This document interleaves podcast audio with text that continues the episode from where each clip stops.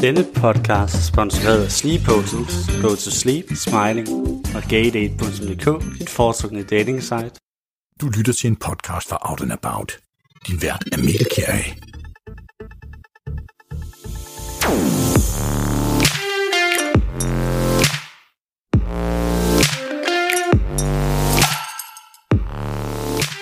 Velkommen til Out and About 6, som er vores premiere på den her kvartalspodcast om sex, fitness og livsstil. Jeg ser meget frem til at skulle udgive denne podcast, som er unik og det første af slagsen, som sætter fokus på mænd, der dyrker sex med mænd og omhandler sexvaner og fitness. Med mig i studiet, som gør mig selskab i hver podcast, er ingen ringer end den tv-kendte seksolog med speciale i mænds seksualitet, Bjørn Dotsauer.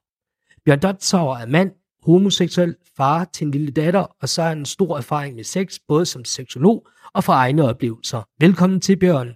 Og måske du kan sætte ord på, hvilke forventninger du har til den her podcast-serie.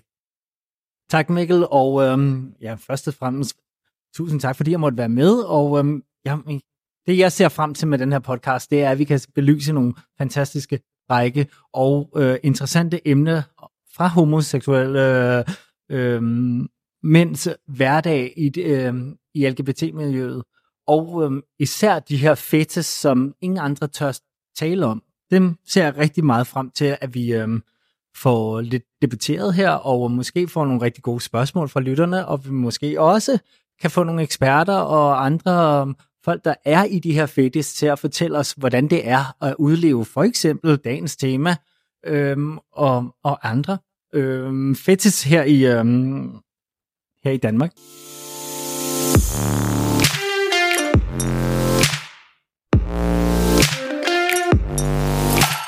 I dagens podcast sætter vi fokus på trækkerdrenge, escortfyre og sugar boys. Dette tema er blevet et ønske af flere af jer lyttere, som deltog i den store sexundersøgelse forbi og homoseksuelle. Du kan stadig nå at deltage i sexundersøgelsen ved at finde link i beskrivelsen af denne podcast. I 2005 lavede man en undersøgelse blandt unge 15-22-årige om sex for penge eller andre materielle goder. Og i undersøgelsen rystede både forskere og fik øh, meget medieomtale, da det viste sig, at antallet af unge mænd under 18 år var i overrepræsentation. Dengang viste undersøgelsen, at det var 2% af en årgang, som svarede til 600, som jævnligt fik betaling for sex.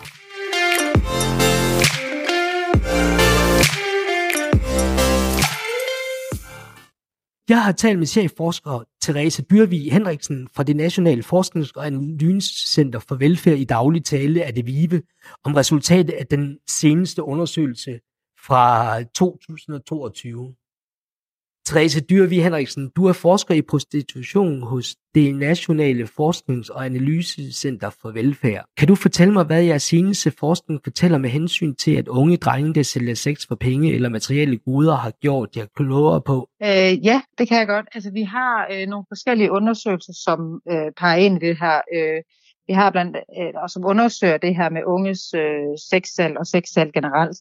Øh, den undersøgelse, har der går mest ind i det i forhold til de unge. Det er noget, der hedder ungeprofilundersøgelsen. Det er ikke en undersøgelse, jeg har lavet, men det er nogle kollegaer hos Vive, der har lavet det. Og i den undersøgelse, der har man blandt andet undersøgt det her med, hvor mange unge i alderen 15 til 22 år har ydet seksuelle ydelser til gengæld for gaver eller andre goder.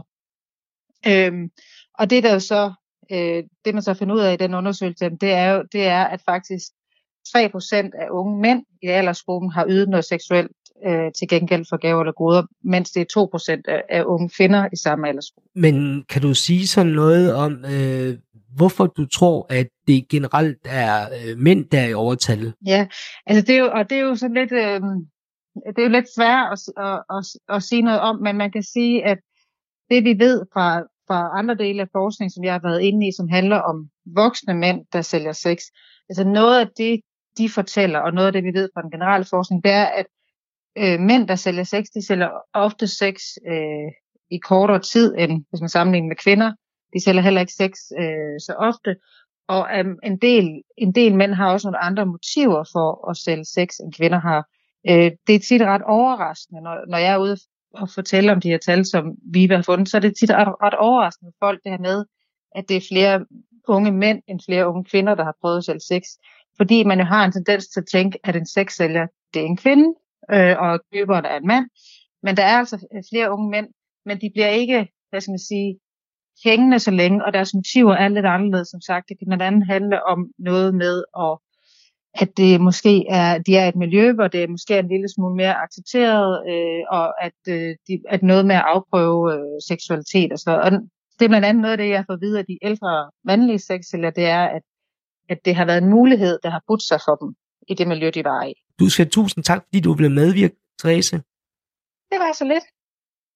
Hvad tænker du om de tal, Bjørn? Jeg kan give dig lidt bonusviden, da jeg har læst den store rapport.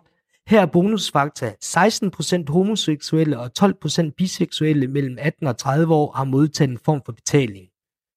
I vores egen undersøgelse, som i talende stund har haft 2.589 deltagere, har 22,2% betalt for sex, mens 27% har fået betaling for seksuelle ydelser. Har homoseksuelle og biseksuelle et andet mindset, eller hvad tænker du er årsagen til de høje tal?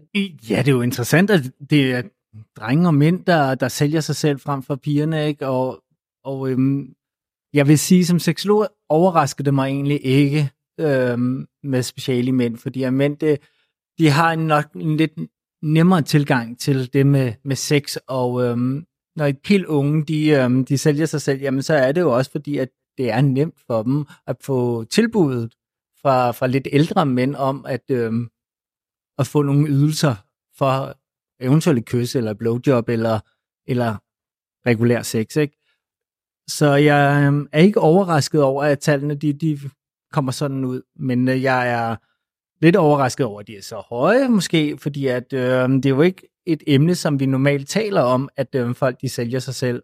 Og ja, det synes jeg faktisk er, er vigtigt, at vi belyser øh, i miljøet, at der er faktisk nogle øh, unge mænd her, som måske har et øh, kommer ud i en afhængighed af, at øh, det er måske lidt tjente penge, og det er måske lidt øh, et skråplan for deres, øh, for deres øh, ellers øh, op, øh, udvikling i, øh, i den seksuelle verden. Fordi det, som jeg kan forstå det ud fra undersøgelsen, så er det jo helt unge drenge, også ned til en, en 15 år, som faktisk skal til at lære deres seksuelle grænser og værdier at kende, men de bliver faktisk købt til at overskride deres grænser, og det synes jeg godt kan blive et problem på sigt. Therese nævner, at det er mest unge sexarbejdere inden for mandlig prostitution.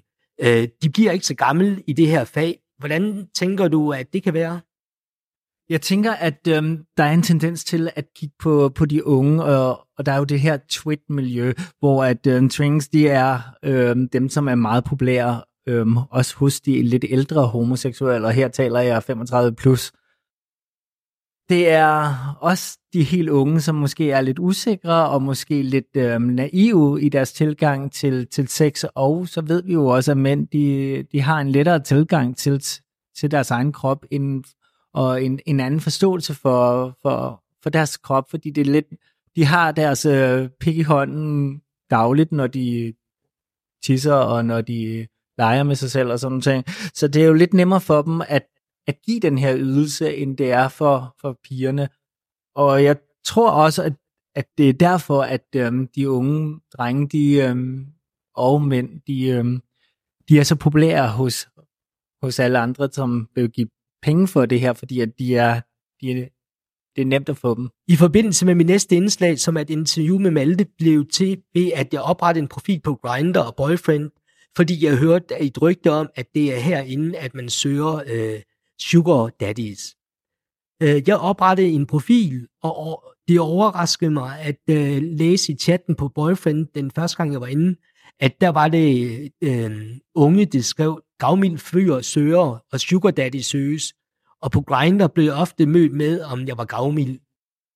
Det var drenge, som skrev, at de var 18 i deres profil, men det skyldes, at det er alderen på minimumsgrænsen, så øh, når man skrev med dem, så skrev de ofte, at de var yngre.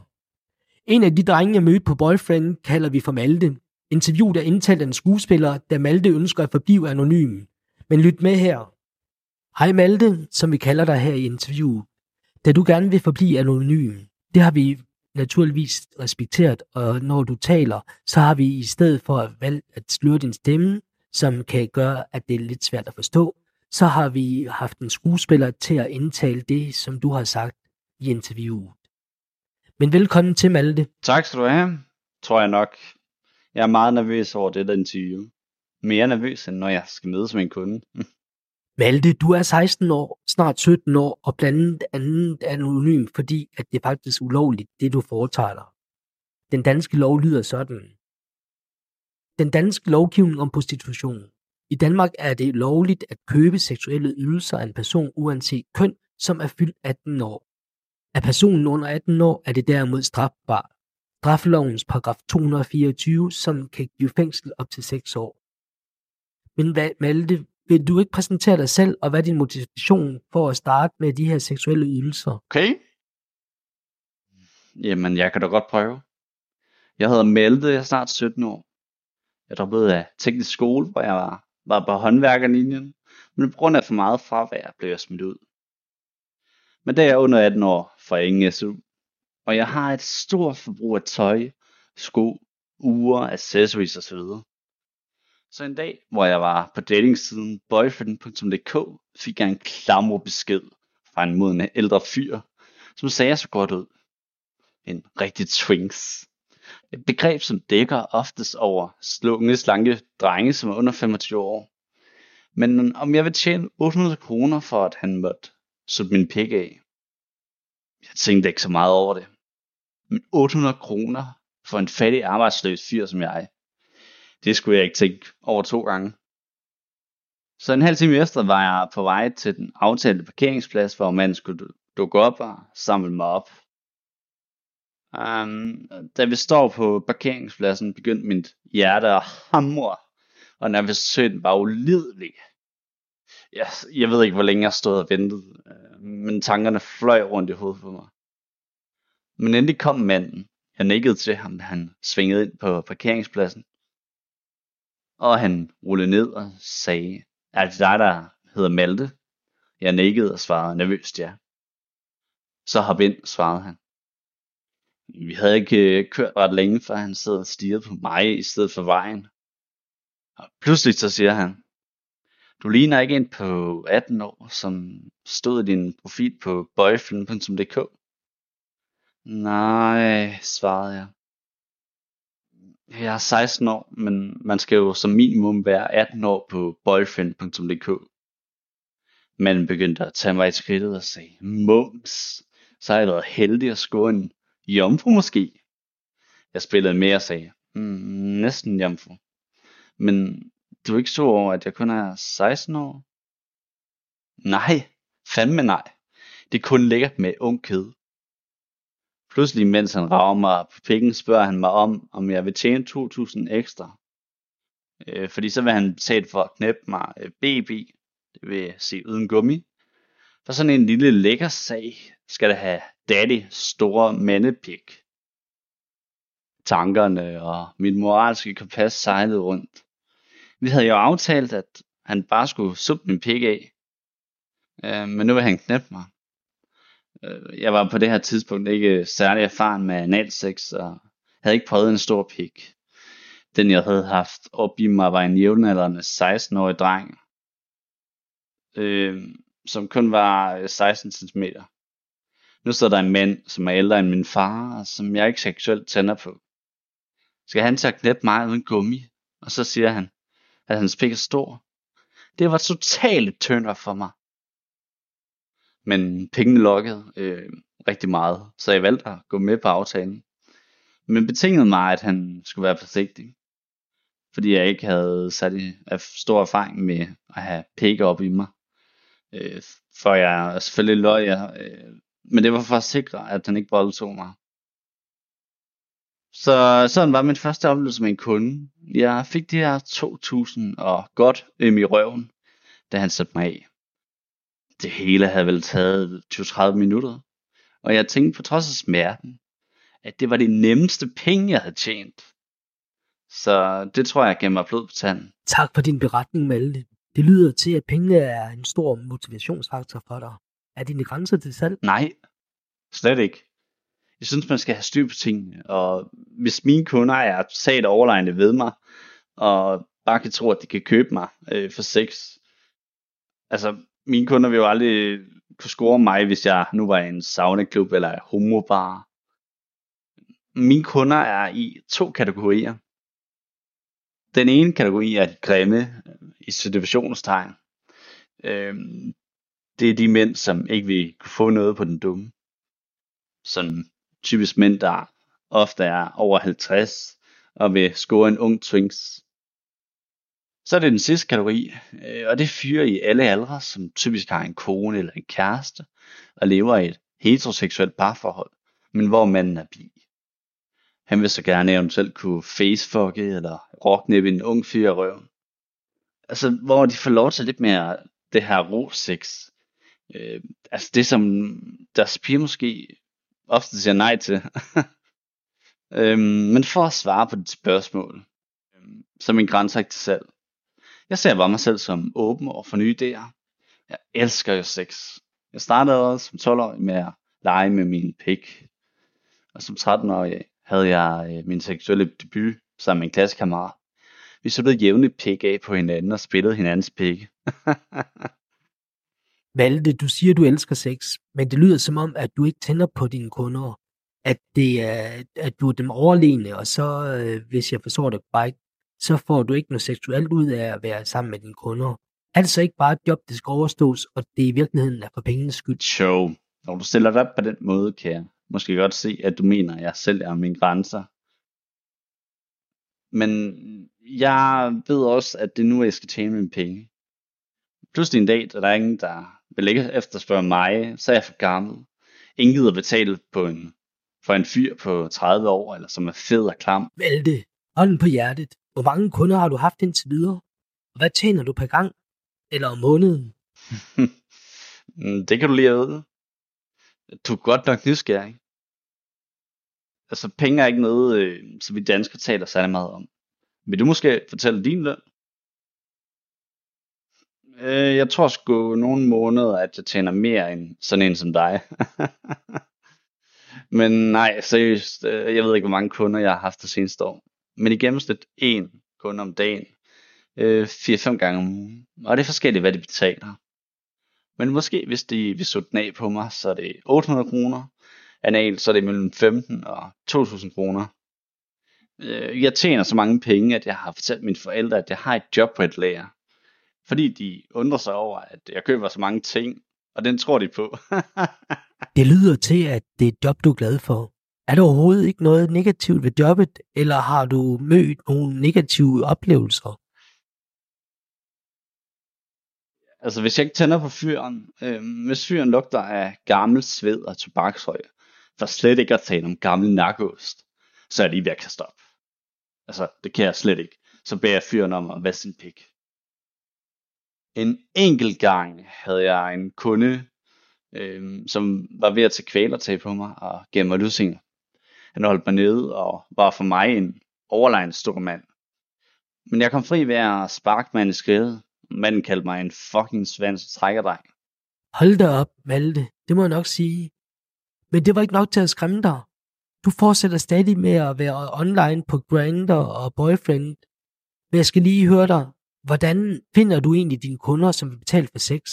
Jeg mener, både Grindr og Boyfriend er begge dating apps, hvor altså også almindelige aftaler sker. Så hvordan spotter man hinanden? Ja, yeah. altså jeg har flest positive oplevelser. Så en enkelt strip, så betyder ikke, at jeg vil ikke mit sexarbejde på hylden. Øh, du spørger om, hvordan kunder og sugar dates spotter hinanden. Sugar boys. Ja, øh, det sker ved, at jeg eksempelvis søger gavmild herre, eller daddy og fyr. Gavmild dækker over, at begge parter er her, og ligesom, at der taler om sex mod betaling. En måde en fyr kan også skrive, gavmild fyr søger sex. Malte, du skal have tusind tak, fordi du blev medvirke i den her podcast, og jeg ønsker dig pøj pøj med dit arbejde, og ønsker, at du må få de rigtig gode oplevelser. Jeg skal for en god ordens skyld oplyse, at vi har forsøgt at få en kommentar fra både Boyfriend og Grinder, men ingen af dem har haft lyst til at vende tilbage på vores henvendelser. Vi vil gerne have at vide, hvad de gør for, at unge under 18 år ikke misbruger deres service, men som sagt har de ikke vendt tilbage. Bjørn, hvad tænker du om Malte på 16 år og hans store karriere som sexarbejder? Hvad tænker du som professionel psykolog, seksolog? Først og fremmest vil jeg synes, at det er ret modigt af, af ham Malte, at han står frem og fortæller sin stor historie, fordi at der er rigtig mange måske, der kan ikke genkende til, øhm, til den oplevelse, som han har med at, at øhm, være trækkerdreng eller sugarboy. Øhm, og øhm, jeg tænker jo, det er jo en trist start på, på livet, og især det seksuelle liv, at man finder ud af, at det er nemt tjente penge, og at man måske skal... Øh... Jeg hører Malte sige, at man ikke skal sælge ud af sine øh, grænser, og man skal stå ved sig selv og sådan ting, men jeg hører ham også i den grad sige, at øh, hvis en, for, en fyr vil øh, betale 2.000 kroner for at, at knippe ham, jamen så, så er hans grænser jo faktisk til salg her. Og så han modsiger jo rigtig meget sig selv i, øh, i det der med, at hans grænser er i den grad til salg, og det er jo det, jeg synes er foruroligende med, med de her unge drenge, som er helt ned til en 16, ja 15 år måske, og endda måske også yngre nogle gange, at de sælger sig selv for til noget, som de overhovedet ikke øh, ved, hvad, hvad kan indebære på, på sigt, og, og deres for, forhold til øh, sex og intimitet med, med en kæreste og en partner på, på den lange bane. Og det er for uroligende, fordi det her det er nogle år i ens liv, hvor man skal, skal være sammen med jævnaldrende og udforske sin krop på, på en jævnbyrdig måde, og, og gå stille og roligt til værks, fordi så bliver nydelsen øhm, og oplevelsen med sex og intimitet så meget bedre. Og det, som jeg hører Malte sige, jamen det er jo, at han bliver presset til den ene øhm, ekstreme hændelse efter den anden, og, og det, det sætter sine spor på sigt. Øhm, det kan jeg ikke, det kan ikke andet.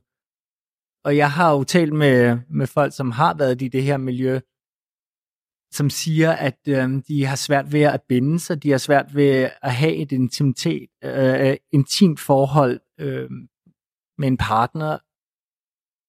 Og, og der, det kræver rigtig mange sektioner at få talt de her episoder igennem, og bare få dem til at måske også bare holde af deres egen krop, fordi at det, deres krop har været et objekt, og lige pludselig bliver de vævet, fordi at de bliver for gamle. Jamen, nu synes jeg jo ikke, at 30 er, er for gammelt overhovedet, men, men i den her verden, der er det bare for gammelt, øh, og, og så får man det et skævt billede af sin, sin krop, men også af sit øh, selvbillede, som man, øh, man skal have med sig resten af sit liv. Tak for din betragtning, Bjørn. Og I skal naturligvis heller ikke snydes, for vi har snakket med en kunde. Jeg hedder Sune, jeg er 49 år, og jeg bor i København. Hvorfor køber du sex? Jeg køber sex, fordi det er en nem måde at blive tilfredsstillet på. Øh, ud fra hvad det er, man lige tænder på. Hvad tænder du på, som er svært at finde, øh, for eksempel bare på Boyfriend eller Grinder? Jamen, nu er jeg ikke på Boyfriend, øh, men jeg er på Grinder, Øhm, og det, det, jeg tænder på, det er primært unge fyre. Øh, og dem finder jeg gennem Snapchat. Og så øh, Grinder, der, der er ikke lige det klientel, som jeg leder efter, synes jeg. Ikke mere. Kan du prøve at beskrive den perfekte Sugar Boys trækkerdreng? Åh oh, ja, den perfekte øh, trækkerdreng, han er nok et sted mellem 16 og 20. Øh, 71 høj og vejer en 50-60 kilo gerne lyshåret og blå øjne, men altså Bambi-øjne, de tænder også meget godt. Øh, helst slank, selvfølgelig, eller tynd. Og hvad er det så, du køber af de drenge? Hvad er det for nogle seksuelle ydelser? Jamen altså, det jeg køber øh, primært, det er jo... Øh, det er jo sex, hvor vi enten så er jeg aktiv eller passiv. Jeg er mest øh, aktiv, når det kommer til de helt unge drenge, øh, og så er jeg passiv, når fyren bliver lidt ældre øh, eller ældre og ældre. Dem, som øh, jeg har, de er 23 og 27. Øh, 27 som den ældste. Øh, og der er det analsex, øh, jeg køber, enten mig som aktiv passiv, eller også så er det noget så simpelt som et handjob eller et blowjob. Synes du, det er et overgreb på de fyre, der er under 18 år? Uh, jeg synes ikke, det er et overgreb, hvis personen under 18 år selv er interesseret i det. Øh, jeg gør meget ud af, at jeg ikke øh, gør noget, som de ikke selv vil. Og det skal være trygge rammer, så vi taler om tingene på forhånd, hvad vi synes, der skal ske. Øh, og hvis der er noget, der kommer ud af øh, de retningslinjer, vi har givet, jamen, så stopper vi ganske enkelt. Kan du fortælle om den frækkeste oplevelse med en Sugar Boys trækkerdreng? Den frækkeste oplevelse, det var nok øh, en ung fyr, hvor øh, jeg skulle møde ham, hvor jeg, øh, jeg skulle møde ham efter skole. Og så øh, gik vi en tur ned langs søerne. Og så, øh, så lige pludselig så trækker han sin, hvad hedder, sin joggingbukser ned, så man kan se hans brev, mens der går andre folk rundt. Men øh, der er ikke nogen, der vender sig om, og jeg kigger jo bare på den der dejlige, lækre røv. Øh, og det ender så med, at vi får aftalt, at der skal ske noget nu og her. Og så går vi så hen han kender et sted, øh, hvor vi går hen i en, øh, hvad man sige, en lille park, og så er vi så seks der, øh, og jeg, øh, jeg boller ham, og han kommer sådan forholdsvis hurtigt øh, derefter. Og ja, det, det, var, det var den første gang, hvor jeg havde med en helt ung fyr at gøre, og der var han, dengang der var han 15. Ja, Bjørn. Hvad tænker du øh, med hensyn til kunden? Begår han overgreb, eller hvad tænker du? Ja, selvfølgelig gør han det. Begår han et overgreb, fordi at det at sælge sig selv under 18, jamen det er jo ulovligt. Så, og de her, som jeg nævnte før, jamen så er det unge mennesker, som overhovedet ikke øhm, kender deres egne grænser og deres egen øh, seksuelle formåen. Så, så det her, det er blevet en, en, en farlig trædemølle for dem, hvor at de, de har fundet ud af, at øh, de kan tjene penge meget let ved at sælge deres krop som, øh, som voksne mænd, og ikke skulle, skal lege med, altså de skal lege med nogle jævnaldrende og udforske deres krop, som jeg sagde lige før, og, og finde deres egne grænser, inden at de begynder at sælge sig selv.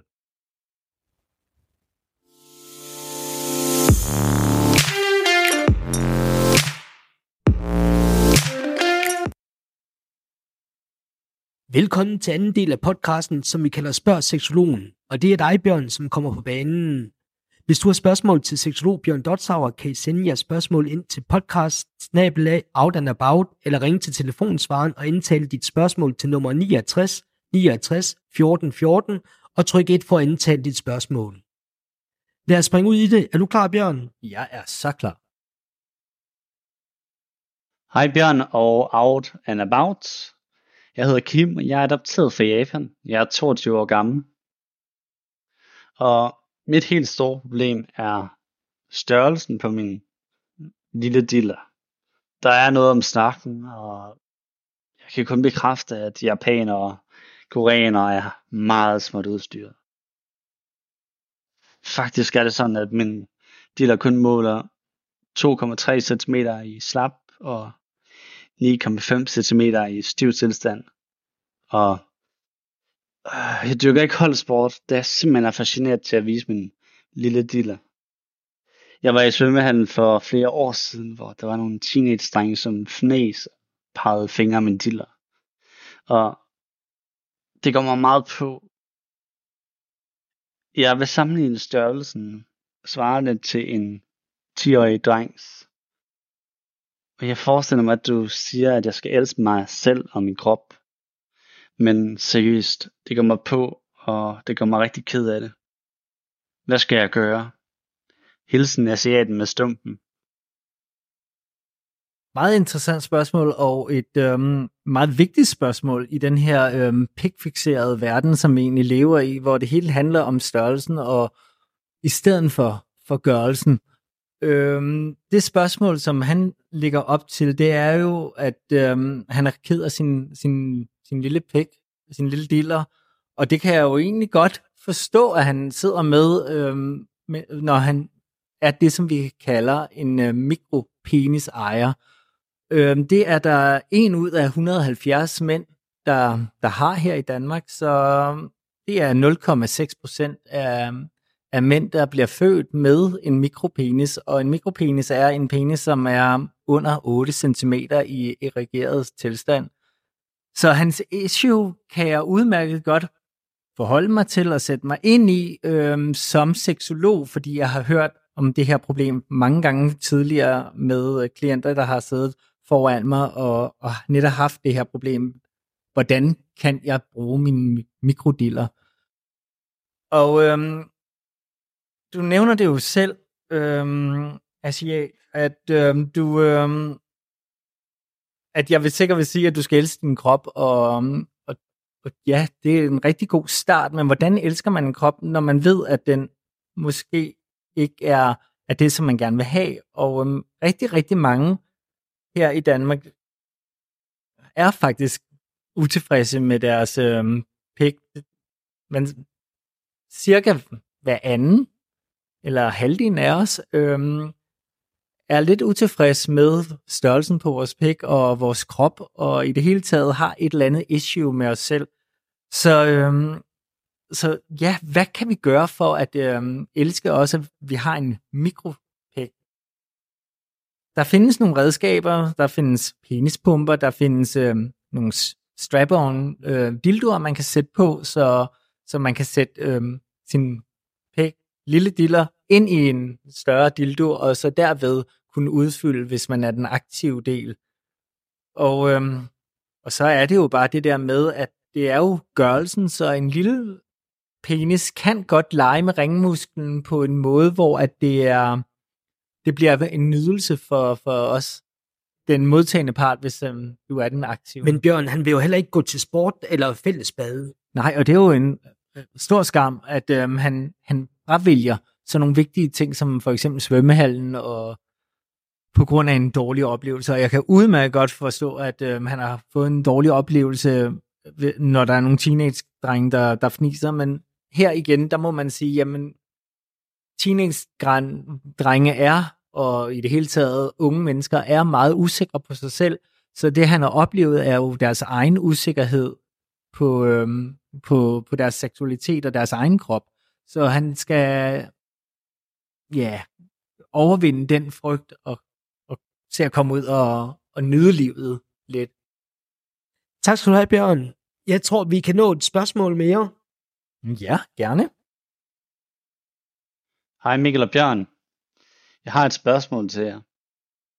Har I nogle tips til, hvad man kan klare deep en pig på 20 cm til rummet? Min kæreste tænder på at få hele hans pik ned i dybt i halsen, så han kan se min hals form af hans store pik.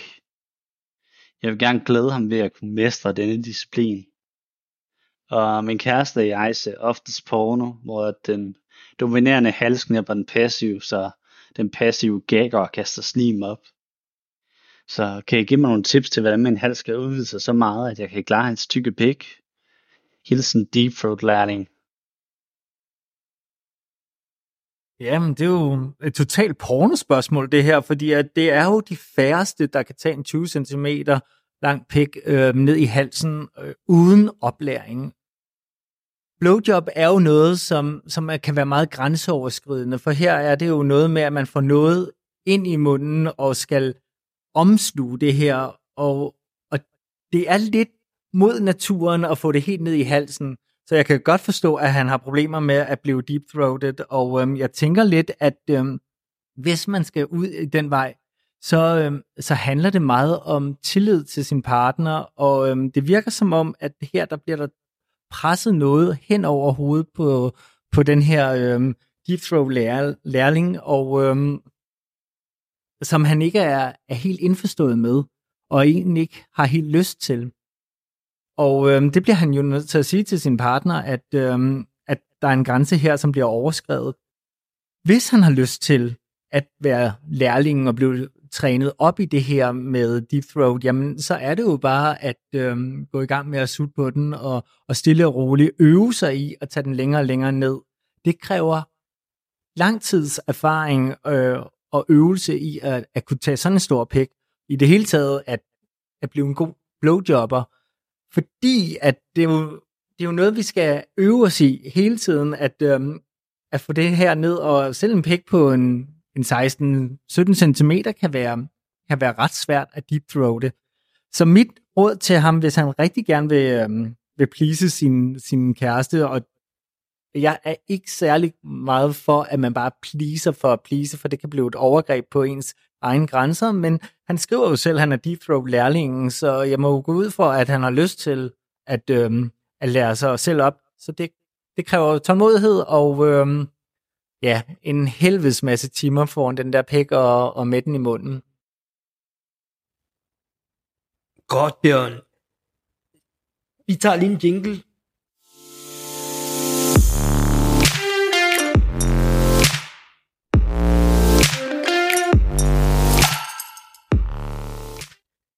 Bjørn, vores tid er gået, og om lidt skal vi høre til en sexnovelle leveret af samarbejdspartneren Gayside. Out and About 6 er produceret af ansvarshavende udgiver Bernd Svalebølle, redaktør Frank Hollen, journalist Jakob Marcel Timgaard, seksolog Bjørn Dotsauer, skuespiller og speaker Emil Thomsen, og mit navn er Mikkel Kæri, og foruden at være vært, er jeg også journalist og tilrettelægger af denne podcast. Husk at trykke subscribe og følg, hvor du lytter til den podcast. Eller klik den på outandabout.dk.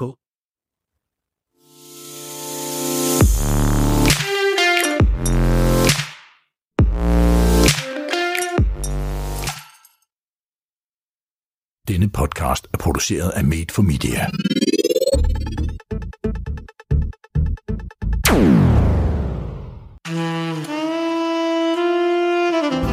Fortællingen er leveret af gayside.dk. Her kan du læse flere helt gratis noveller. Det var en lørdag formiddag. Jeg sad foran computeren og chattede med fyre på en datingside. Jeg var længere end 22 år, og ikke specielt erfaren. Jeg var ret liderlig. Havde en forventning om, at der skulle ske noget fragt i løbet af dagen. Der skete ikke det store i det chatrum, som jeg befandt mig i. Jeg surfede lidt rundt og faldt over en kategori, som handlede om at sælge sig selv. Altså, sætte sig selv til salg til sex. Efter lidt tid var der en fyr på 47, som skrev til mig. Han spurgte ind til, hvem jeg var, og hvad jeg kunne tilbyde. Jeg svarede, at jeg ikke havde de store grænser, og han kunne skrive, hvad han gerne ville. Jeg sendte samtidig billeder af mig selv. Jeg er en lille spinkel fyr. Ikke særlig maskulin. Det tænder mange, især ældre fyre. Han spurgte, om han måtte bruge mine huller, som han lystede. Det så jeg ingen problemer i. Det tændte mig faktisk at skulle bruges som en rigtig luder. Vi aftalte at komme ud til ham om aftenen. Jeg vil få 1000 kroner for at tilbyde mig selv fra 19 til 22. Tiden nærmede sig. Jeg tog et langt bad, hvor jeg sørgede for, at jeg var helt glat. Det var en lidt underlig fornemmelse at vide, at man havde solgt sin krop til en ældre fyr. På en måde var det pigerne, men alligevel en smule skræmmende. Jeg kørte afsted, og ankom nogle minutter før aftalt. Jeg kan tydeligt huske, hvordan det føles at gå op til hans dør. Jeg bankede på. Jeg havde egentlig mest lyst til at vende om og bare køre hjem, men samtidig var jeg liderlig, og ønskede også at tjene lidt ekstra penge.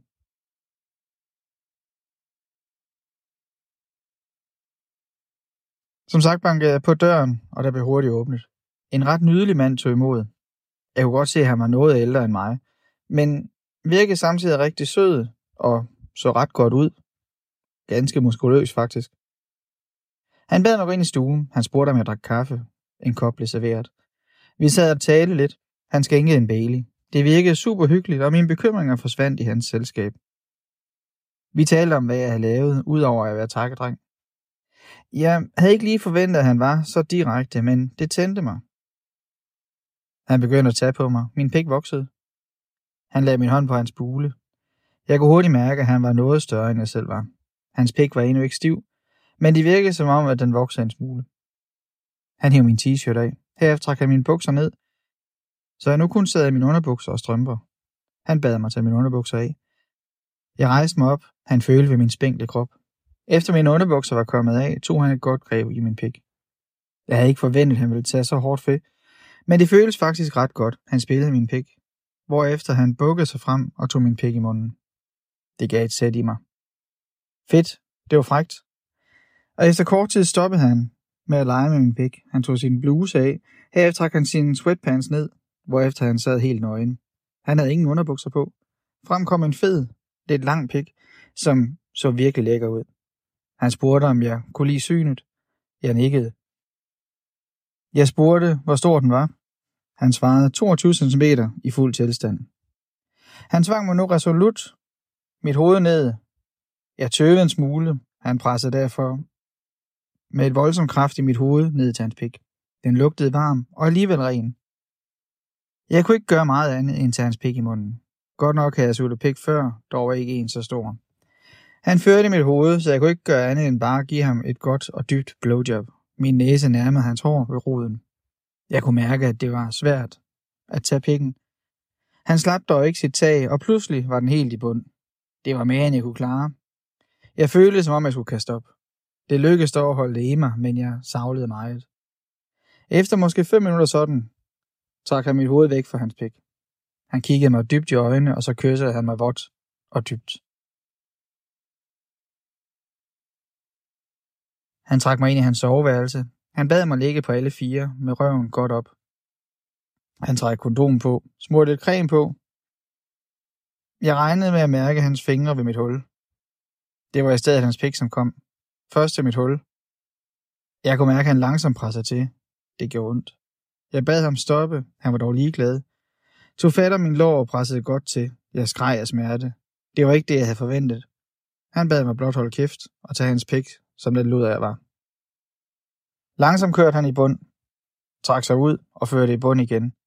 Sådan gik det roligt, men i bestemt tempo. Det gjorde virkelig ondt, men jeg begyndte at vende mig til det. Efter lidt tid satte han tempoet op. Jeg begyndte lidt at stønne, eller rettere sagt, så var det en blanding af støn og klynk. Jeg tror, det tændte ham, for han stødte nu helt i bund hver gang. Jeg klemte mine hænder i lagenet.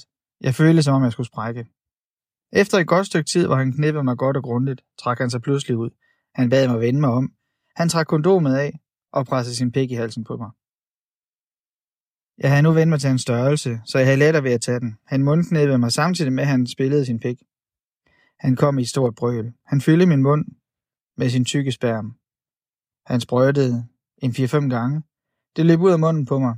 Han trak sig ud, og jeg stod på alle fire med hovedet foran hans lækre pik, som efterhånden var blevet lidt mindre igen. Han bad mig følge ham ind i stuen. Jeg satte mig i sofaen. Jeg følte mig godt brugt. Han spurgte, om jeg ville have en øl. Jeg takkede pænt ja, og fik stået en kold øl i hånden. Han satte sig ved siden af mig, tændte en cigaret og skolede med mig. Jeg havde stadig spærm siddende ned ad hagen. Han bad mig at lade det blive. Vi sad nu og talte igen, nærmest som om intet var sket. Klokken nærmede sig 21, og jeg kunne mærke, at han igen blev tændt. Han legede lidt med både sin og min pik. Han bad mig sætte mig op på hans nu helt stive pik. Han bad mig ride hans pik så godt jeg kunne. Samtidig spillede han min pik. Han havde en særlig måde at spille pik på. Han klemte den hårdt. Det gjorde dog ikke rigtig ondt. Til gengæld var det vildt fedt. Jeg var ved at komme. Jeg stønnede vildt, hvorefter jeg kunne mærke, at mit hul blev fyldt godt op med hans sperm. Det løb ud af mig. Jeg kom op af hans mave. Min sperm var ikke så tyk som hans, men jeg skød virkelig en ladning af. Først nu gik det op for mig, at han havde knippet mig uden kondom. Jeg blev lidt bekymret. Han bad mig gå i bad, sammen med ham. Han vaskede mig godt og grundigt med sæbe, og jeg kom til at nævne det med kondomet. Han sagde, at jeg ikke skulle være bekymret. Han var næsten lige blevet testet negativ. Efter badet betalte han mig mine penge og sagde på gensyn. En vild oplevelse var overstået. Til at starte med vidste jeg ikke helt, hvad jeg skulle tænke eller gøre. Der var jeg faktum, at jeg aldrig har været så tændt efter nummer 6. Som den første gang, hvor jeg fik betaling for det. Det er en sand beretning fra en tid, hvor jeg var ung og skulle tjene lidt ekstra penge. Fortællingen er leveret af gaysite.dk. Her kan du læse flere helt gratis noveller. Tak fordi du lyttede.